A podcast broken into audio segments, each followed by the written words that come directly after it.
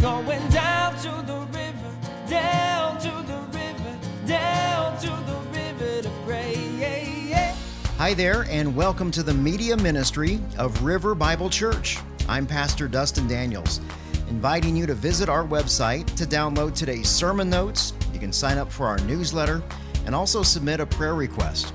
We would love to pray for you and answer any questions that you may have. For more information, visit riverbible.org.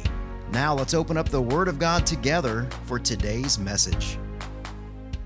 All right, if you would grab your Bibles, we are in Mark chapter 10 today, verses 17 through 20, uh, 22. 17 through 22. If you're a guest visiting today, we have Bibles in the back. If you don't have one, uh, please grab one, and that is our gift to you. We want to make sure that you have God's Word in your hand. As you turn to Mark chapter 10, let me review from last Sunday. We studied a, a short piece of Scripture, didn't we? It was it was only four verses. It was very, very concise, but man, it was powerful. I mean, it, it confirmed a divine truth that I think many of us already knew inherently. Um, we knew that God loves children. But the question is, what happens to a child when he dies? And we, we knew also, well, yeah, they, they go to be with the Lord in heaven. And, and what Scripture taught us is that what we knew inherently is in Scripture. We just have to unpack it. Um, and that was just such a, a beautiful text. So we talked about this, this age of accountability. We, we discussed how God holds every child precious in his sight by extending to them a special salvific type of grace until they're old enough to know good from evil. And I, I pray that last week's scripture passage really was a, a great comfort to those of you who have lost children. And then it will also be a comfort to those as you minister to others who have, have lost children as well, that they are indeed uh, in heaven with the Lord. And you can show them this text um, as to why. Because, you know, it's, it's one thing to say we believe that, but, it, but it's another thing to go, look, this is where it is in Scripture. This is what the Lord says, to confirm it. Secondly, the Holy Spirit taught us that we as adults, we must come to Jesus as a child in simple faith as well. Scripture repeatedly teaches us that the way to heaven is to repent from our sins and to believe that Jesus died and he was buried and resurrected from the dead. Uh, Jesus, in doing so, Jesus experienced the wrath of God so that you would not have to. And, and the reason for that, guys, is because sin is that serious. It must be paid for. And contrary to popular belief, there is no stairway to heaven, you know? There's no stairway to heaven based on on uh, on your good works. I mean, the stairway to heaven that may be a really good rock song, but it's lousy theology. And that really sets us up pretty nice for today's sermon because today's scripture passage is is one that many many of you guys know the scripture passage.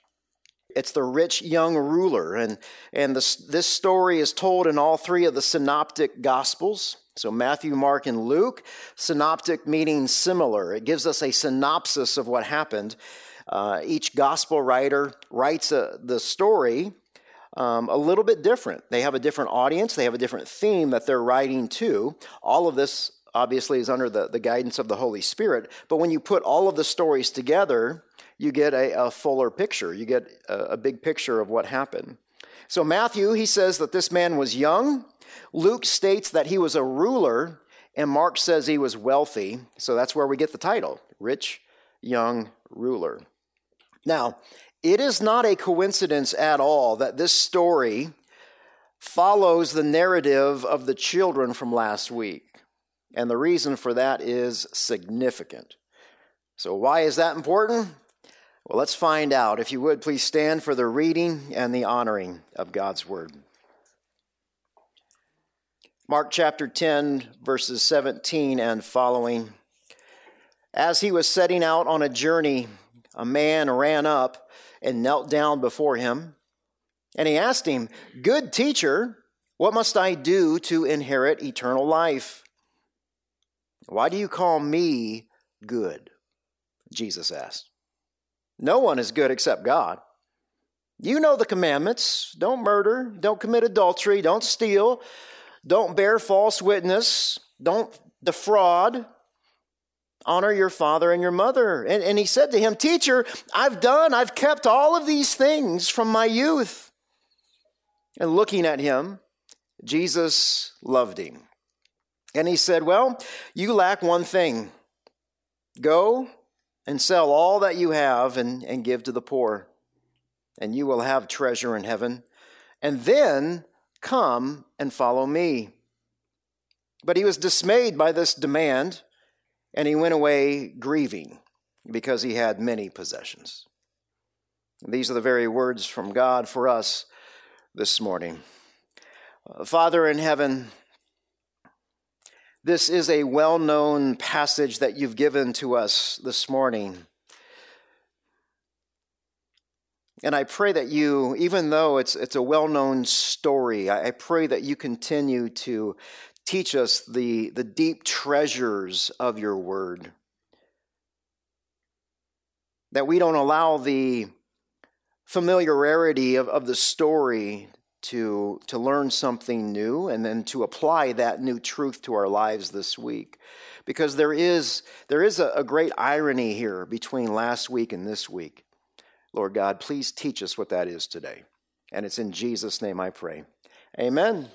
Amen. Have a seat, guys. Thank you. Let's take a deeper look here at verse 17. So, Jesus as Jesus was setting out on a journey, a man ran up, he kneels down before him, and he says, Good teacher, what must I do to inherit eternal life? So, two weeks ago, we learned that Jesus was teaching about marriage and divorce in someone's home, and that was across the Jordan, right? That's the area known as Perea. Last Sunday, we saw how parents came to the home. They found out Jesus was teaching there um, and they, they bring their children. They want Jesus to bless their children. Well, today it, it looks like Jesus and the 12, they're trying to leave. They're trying to leave this area known as Perea. Jesus is now traveling towards the city of Jerusalem. They're headed south. The reason for that is Passover is near, and Jesus knows that it's time for him to suffer, die, and be resurrected for our sin. So, evidently, here, Jesus and the 12, they're heading out. They got their hiking sandals on, they got their backpacks ready. And all of a sudden, this man runs up to Jesus and he just kneels before him. So, this is very dramatic. This, this guy has everybody's attention. This man's behavior is, is highly unconventional for several reasons. Number one, Jewish men, they don't run. For a Jewish man to run in the first century, you got to hike up your robe and you got to show your legs. And showing your legs in the first century, that was considered undignified. So Jewish men don't run. Um, number two, it's not customary to kneel before a rabbi. So this man is showing profound respect to Jesus here. And thirdly, he asks this question he says, Good teacher, what must I do to inherit eternal life? So all you put all three of those things together, highly unorthodox in Jewish culture. Now, there is practically not a single example of, of someone addressing a rabbi as good in any of the Jewish writings. Um, however, there are many examples of God being called good um, especially like when you look at the Mishnah. The, the Mishnah is the, the Jewish collection of, of oral traditions that were written down. It's not biblical, but it is authoritative. So inside that, you would see that the rabbis, they also called God the good one or the good. They, they wouldn't use God's name. They wouldn't say Yahweh because it was too holy. But when the Jews spoke of someone being good, not God, but just a person, they would always say it in the third person.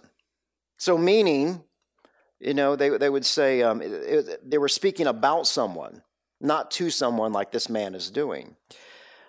So let me get all geeky on you here for just a few moments because words matter. And we're not seeing something here in the English that's in the Greek. There are two Greek words for the English word good. One is kalos, and the other is agathos. Kalos, it means externally good, externally pleasing. Agathos means intrinsically good. It's from the heart. It's, it's inside to the very core. It's not external, it's internal. So that's the word that this man uses. He uses agathos. Um, this is a heart issue. So, what, what this man is doing, he's appealing to Jesus' very character, the very core makeup of Jesus, Jesus' constitution of who Jesus is. And since Jesus is the Messiah, he's the Son of God, obviously he is intrinsically good. So, verse 17, he says, Good teacher, what must I do to inherit eternal life? So, the focus of this young man's question is what he has to do. He's hyper focused on his behaviors and his accomplishments. He wants to build his resume. Uh, he expected Jesus to give him some type of spiritual task, right? Something that's going to guarantee his entry into the kingdom of heaven. So he presumed that Jesus is going to prescribe something that he can do that's going to settle all of his doubts once and for all. Here's the problem this young man assumed that he actually had the talent and the ability and the money to do whatever Jesus asked him to do. So let's see how Jesus responds to this young man. Verse 18. He says, Why do you call me good? Why do you call me agathos? Now, Jesus' question, it's not rhetorical here. It's like Jesus waits for an answer, but the young man, he doesn't have one. Because Jesus was saying, Don't you know that calling me good is calling me God? So, in other words, unless, unless this young man was ready to proclaim that Jesus is God, it's not appropriate for him to call him a good teacher. Now, we know this man as the rich young ruler, so let's talk about that. Rich and young, that's pretty self explanatory. Let's talk about ruler. What, what does that mean? He could be an elder at the local synagogue, he could be a ruler there, um, but he's young. So there, there is a concern with that. The word ruler, it also means that he could just be an influential man in the community his wealth, his good standing in the community, it would make him a prominent person. People know who this guy is. So, in other words, everybody knows this guy, and they would say in passing, yeah, so and so, he's a good man. He's a good man.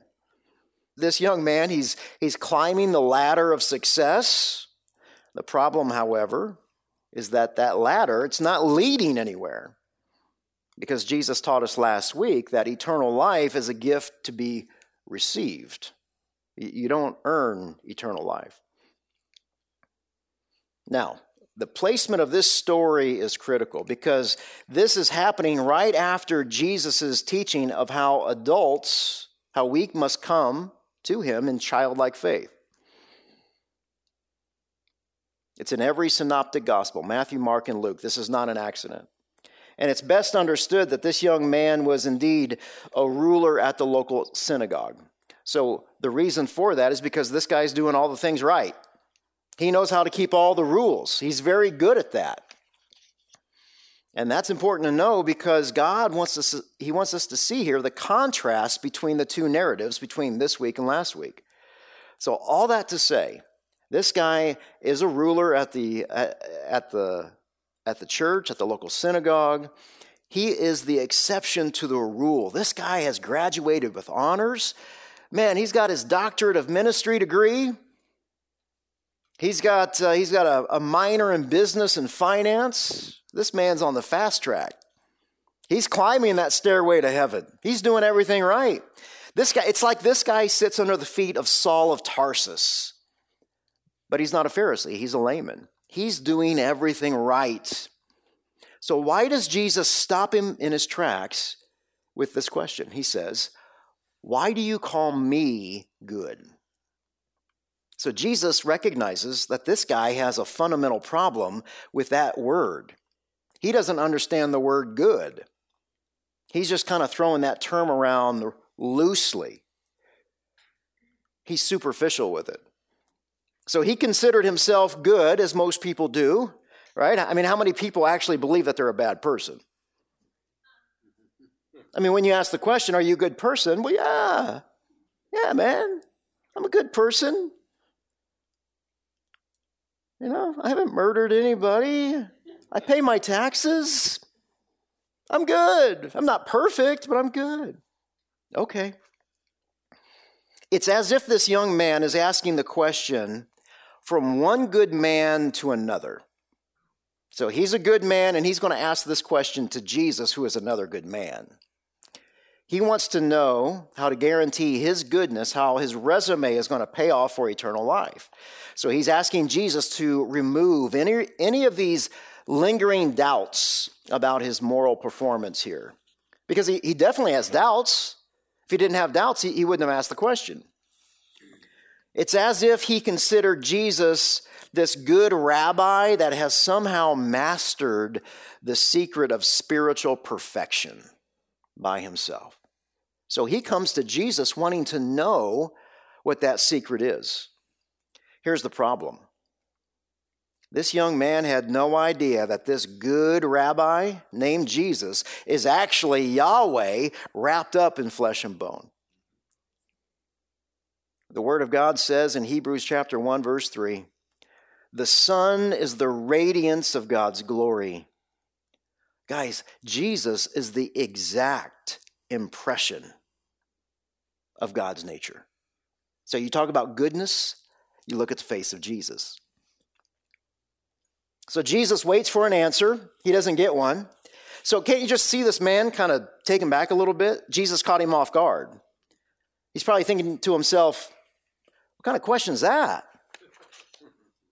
Because Jesus calls him to think about what he just said. So, in other words, Jesus is saying here, you know, before you start throwing these titles around, you better think very, very carefully about what the consequences are. Now, the young man should have responded, Well, Jesus, I call you good because you are God. And if he would have responded that way, he would have answered his own question. Because the thing that he needs to do is just like everyone else. He needs to repent from his sins and believe that Jesus is God. But see, he, does, he doesn't do that. He just remains silent. The question from Jesus doused this young man with cold water.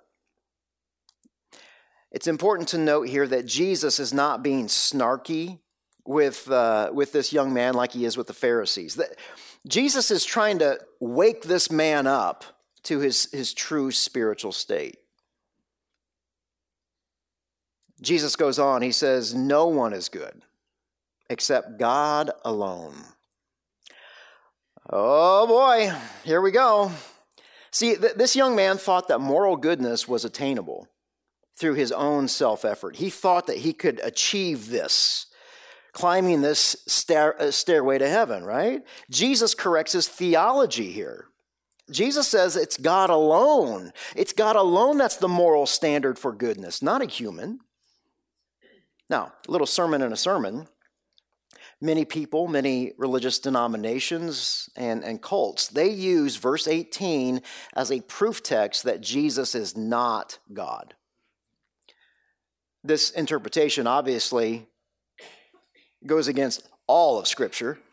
Um, what Jesus is doing here, his statement, he rebukes this man's poor understanding of the word good, and what he does is he redefines it according to God himself. So, this concept of good, it's, it's absolute, it's not relative. Goodness is not a subjective thing. From, from a biblical perspective, you can't compare goodness to anyone or anything. You have to compare goodness to God alone. See, the world sees good as this abstract idea, right? It's fluffy. It's intangible. You, you really can't grab a hold of it. Whatever is good is good for you, and whatever is good for me is good for me. They say it's just a concept, it doesn't really have any meaning. So, in other words, the world says that we are inherently good, that humans are inherently good. We all have some sense of moral goodness to us. Here's the rub with that, and it brings us to key point number one. The world sees people as good or bad according to their own standards, but only God is absolutely, perfectly, eternally good according to himself. I know that's a bit long and wordy, but the world sees people as good or bad according to their own standards. It's really easy for us to compare ourselves to someone who is not nearly as good. But when we start comparing ourselves to Billy Graham and Mother Teresa and Jesus Christ himself, we, we may have a problem, right? Just a little. See, God is the standard of goodness. The world judges their goodness according to other people. God defines goodness according to his character, and his character, and this is big, his character is demonstrated in his law. God's character is demonstrated in his law. That's the word of God. The law is precisely where Jesus takes this young man because the young man's all worried about his behavior. Well, the law is based on behavior. So it's like Jesus says, Oh, oh, you want something to do? Well, wait, Let, us kind of back up here. Let's see how you've been doing being good according to my law. Verse 19 Jesus says, You know the commandments. Don't murder, don't commit adultery, don't steal, don't bear false witness, don't defraud, honor your father and your mother. Oh boy. This has turned into a moral examination. So, dear friends, don't miss this. This is the kind of conversation that unbelievers might find themselves on Judgment Day. Because the purpose of God's law in the Old Testament is to show us, to show all people everywhere that we are sinners. See, the law shows sinners how perfectly good God is, and at the same time, how utterly evil we are. And once we realize how wicked we are, because we haven't kept God's law, we come face to face with the reality that we are guilty. We're guilty of all this stuff. Now, the commandments that Jesus quotes from here, it's called the second table of the law, meaning that these are the commands that are focused on the behavior with other people. These deal with relationships, right? In other words, Jesus gives this young man the easy ones. Jesus starts with the easy commandments. The first table of the first command, uh, the, the Ten Commandments are how we relate to God. So, verse 20. Let's see how this young man responds to the second table of the commandments. He says, Teacher, let me try that again.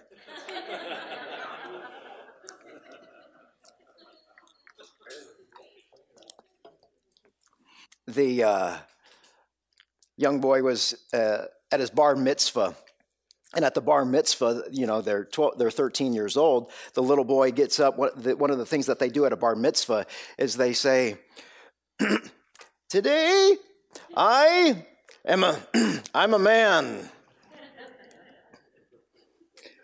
Verse 20. I can't save it. I'm trying to save it and I can't save it. Teacher, I have kept all of these from my youth. Notice here that our young man is a quick learner. He did not call Jesus a good teacher, he called him a teacher. So we, we see here that he does not consider Jesus God.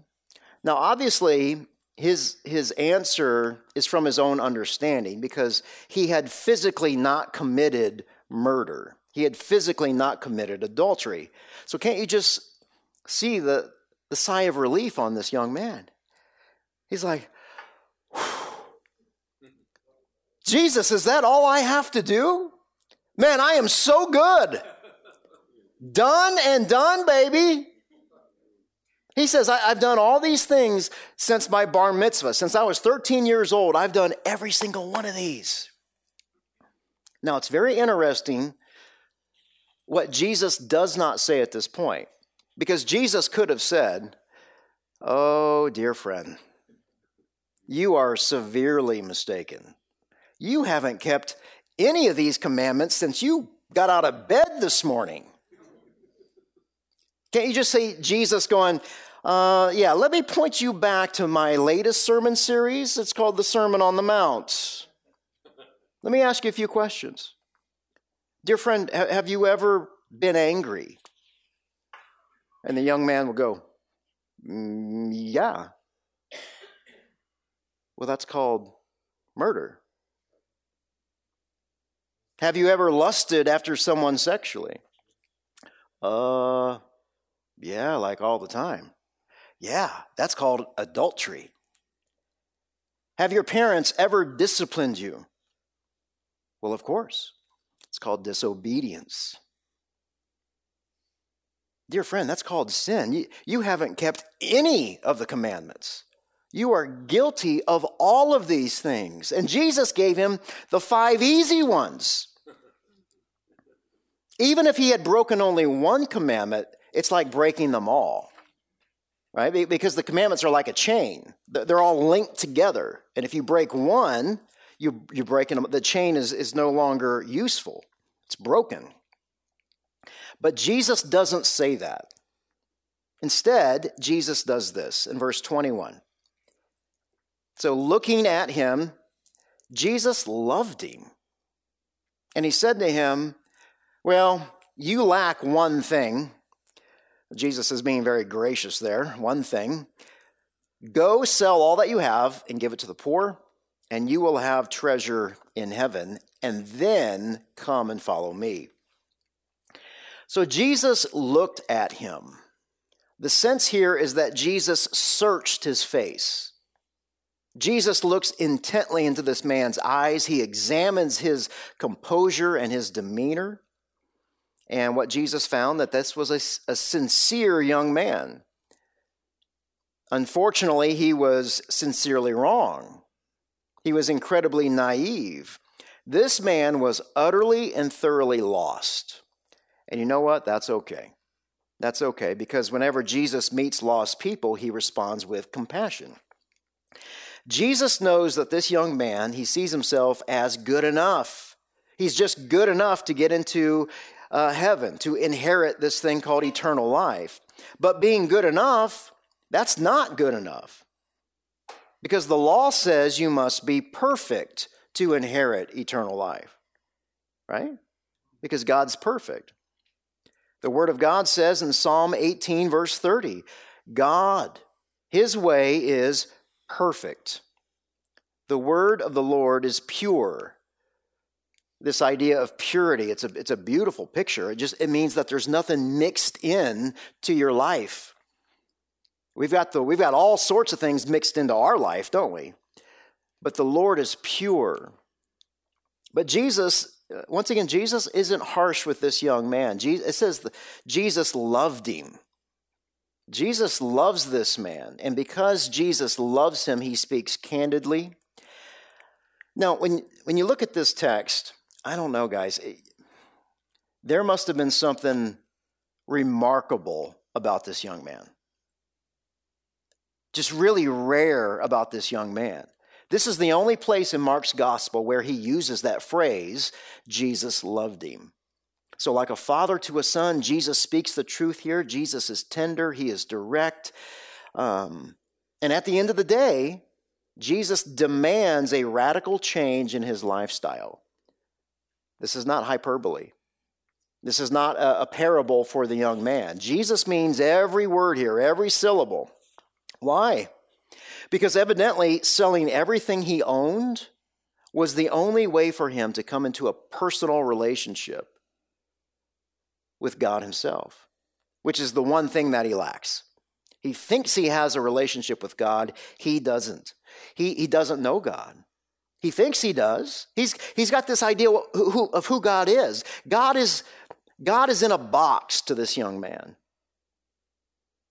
God is just, uh, he's just a little bit more moral than me. Right? That's what we tend to do. We, we lower God's holiness and we raise our unrighteousness. And now we're on, on the same playing field here with God.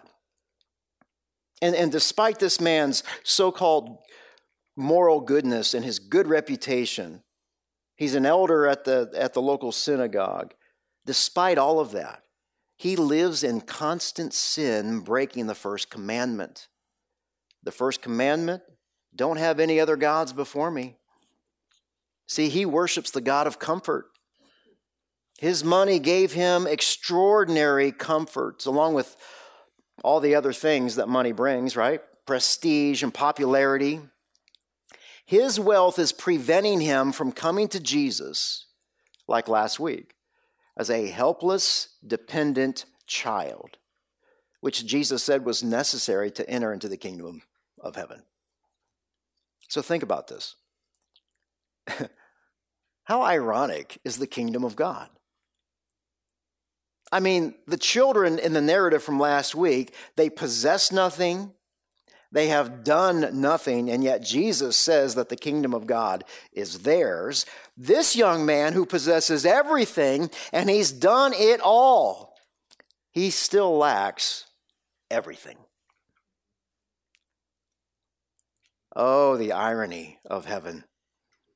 The reason that he has to sell all that he has is because Jesus has determined that's what it's going to take for him to become like a child and believe. See, this man must be broken. Jesus loves this man. And Jesus will do whatever it takes to break him. Jesus says, and then, after you do that, after you sell everything that you have, then I want you to come follow me. Now, I don't know about you, but I find this absolutely mind blowing. Jesus says, Follow me. It's the same command that Jesus gave to the 12 disciples. So, guys, the rich young ruler was just invited to become one of Jesus' personal disciples. Dang! Wow. Seriously. This is crazy. I want you to picture the, the world kind of moving in slow motion now, right? All eyes are on this young man. What's it going to be?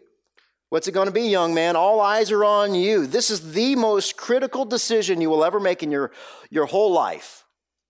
This is for all eternity. What's it going to be? Verse 22. But he was dismayed he was dismayed by this demand and he went away grieving. He grieved because he had many possessions. He was dismayed. The, the impact of Jesus' demand on, on, this, on this young man was visible on his face. In other words, his face fell. His sadness was clear from his countenance. It's as if the sky had become overcast with a storm and there was increasing darkness on the man's face. His expression was in deep gloom.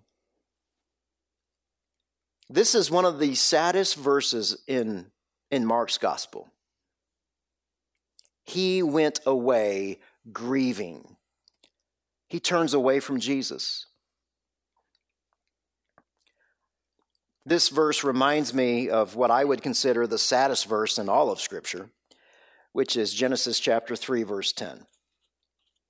God calls out to Adam after they have sinned. He says, Adam, where are you? And Adam said, Well, I heard you in the garden and um, I, I was afraid. And I'm afraid because I was naked.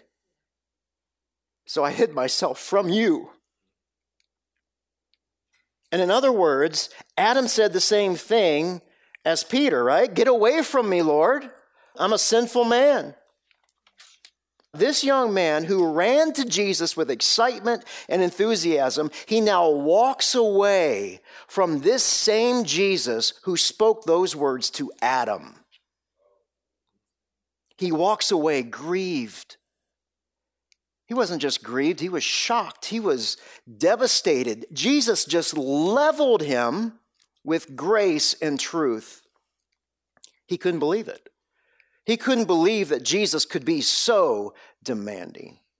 It was so unexpected. See, this guy was wealthy, but the cost for eternal life was too high for him, even for someone of his wealth. So Jesus' diagnosis of this young man was correct. He wanted God, but not at the price of his gold. So, key point number two obedience no matter what the cost, brings joy. Disobedience, no matter the comfort, brings sorrow. Obedience, no matter what the cost, no matter what the pain, will eventually bring joy. Disobedience, no matter the comfort and the ease at that moment, will eventually bring sorrow. So the man's true character had been exposed. Jesus peeled back the veneer of this man's life. See, this young man wasn't good. He wasn't as good as he thought he was. In fact, it turns out he wasn't good at all. It's amazing, isn't it? When, when, you, when you bump into someone really hard, what spills out? Scripture once again tells the shocking truth about mankind. The Apostle Paul writes in Romans chapter 3, verse 12 All have turned away, all alike have become worthless. There is no one who does what's good, not even one. So this man did exactly what Scripture says all men will do. They're going to turn away from God because they are not inherently good and it's been this way from the beginning. Did you know that Paul plagiarized that, that text right there? He didn't write that. That's plagiarism. Somebody better tell God. He stole that from the Psalms. Psalms 14:3 and, and Psalm 53:3. The psalmist writes about the depravity of man. So, key point number three the rich young ruler was materially wealthy and spiritually bankrupt. He was materially wealthy and spiritually bankrupt. This young man walks away from the most incredible offer known to mankind to be a disciple, to be a son of the one true living God. He chose to walk away and, and seek a second opinion on salvation. Oh, so he's church shopping now. Right?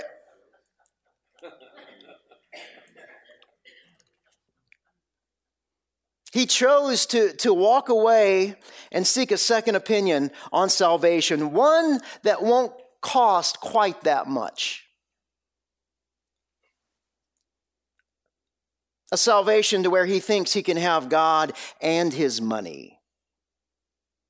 But Jesus doesn't share his throne or his glory. He himself said that no one can serve two masters. I find it fascinating that when this young man asked Jesus what he must do to inherit eternal life, that Jesus preaches the law to him. I find that fascinating because Jesus has been he's been preaching the gospel for the past 10 chapters. Repent, for the kingdom of God is, is near. So if someone asks us that question, well, how do I get into heaven? How do I inherit eternal life? What are you going to say? I, I would guess that you would, you would quote John 3.16. For God so loved the world. Man, he did this. He gave his one and only son so that you can believe. And once you believe, you're not going to perish. You're not going to die. You're going to have eternal life. For God did not send his Son into the world to judge the world, to condemn the world, but to save it. It's a good place to start when someone asks that question. Or maybe you would show them Romans 10, verse 9. If you confess with your mouth that Jesus is Lord, and you would believe in your heart that God raised him from the dead, you will be saved. But see, Jesus doesn't do this.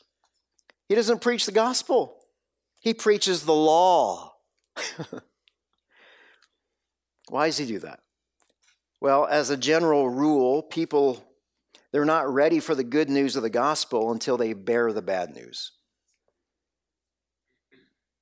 The bad news is that God's law judges and sentence, sentences every single one of us as guilty sinners before a holy God. Guys, we're all on the same playing field here. This is all level. We are all guilty. Unfortunately, many people they believe that the only qualification to get into heaven is to die. Right? How, how do you get into heaven? Oh, I don't know. You die. No, dear friends, no. Do you? Do you believe that? Do, do, do you know someone who, who believes, like the rich young ruler does, that, that he is just morally good enough to, to inherit eternal life?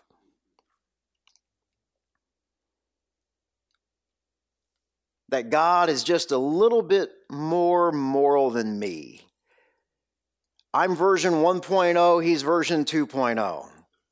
He's just a little bit more spiritual. Dear friends, that's not how this works. God is indeed holy. Isaiah 6, he is holy, holy, holy. We're not good enough. Isaiah 64 6, it is written that all of us have become like one who is unclean. All of our righteous deeds, basically all of our good works, they are like a filthy garment. That word filthy garment there, that is a nasty, raunchy, stinky, bloody rag. That's what our good, good works are. So God has leveled this playing field. This is the irony of heaven. We are to do one thing, and that is to come to Jesus in childlike faith and believe that He's good and that He's God. He came to, to save us from our, from our sins. So, dear friends, repent and believe, for the kingdom of God is near, and it's nearer than ever before. Jesus is coming back soon. Have you read the end of the book? Have you? Have you noticed that something has clicked over the past year? Are we seeing the depravity of man like never before in our generation? Jesus is coming back soon. And I'm not sure how to process that, but here's what Scripture says Be ready. Have your lamp full of oil. You be ready. Father in heaven, this is a, great irony this morning. It doesn't matter how good, it doesn't matter how young, strong, how much money we think we have, how much talent that you've given to us. None of that matters. And Father, we praise you for that. Thank you that there, this is a level playing field, that we are to come to you as children and repent from our sins and believe that Jesus is indeed God, that He came to show us how to live, show us how to die, that He Himself died the most brutal death a human being could ever experience. They took his body off the cross, they placed him in a grave. And then three days later, he walks out of that grave, conquering sin and death on our behalf. So, death and sin have no power over Jesus Christ, and he gives us that, that life, that eternal life, if, if we choose to come and believe. For those of us who do believe, Lord, we thank you for your grace. May we continue to pray for the Verde Valley for those who don't, who don't believe, who don't know you. As a church, may we do our job and pray for the lost and share with them this good news this morning. And it's in Christ's name I pray. Amen. Amen.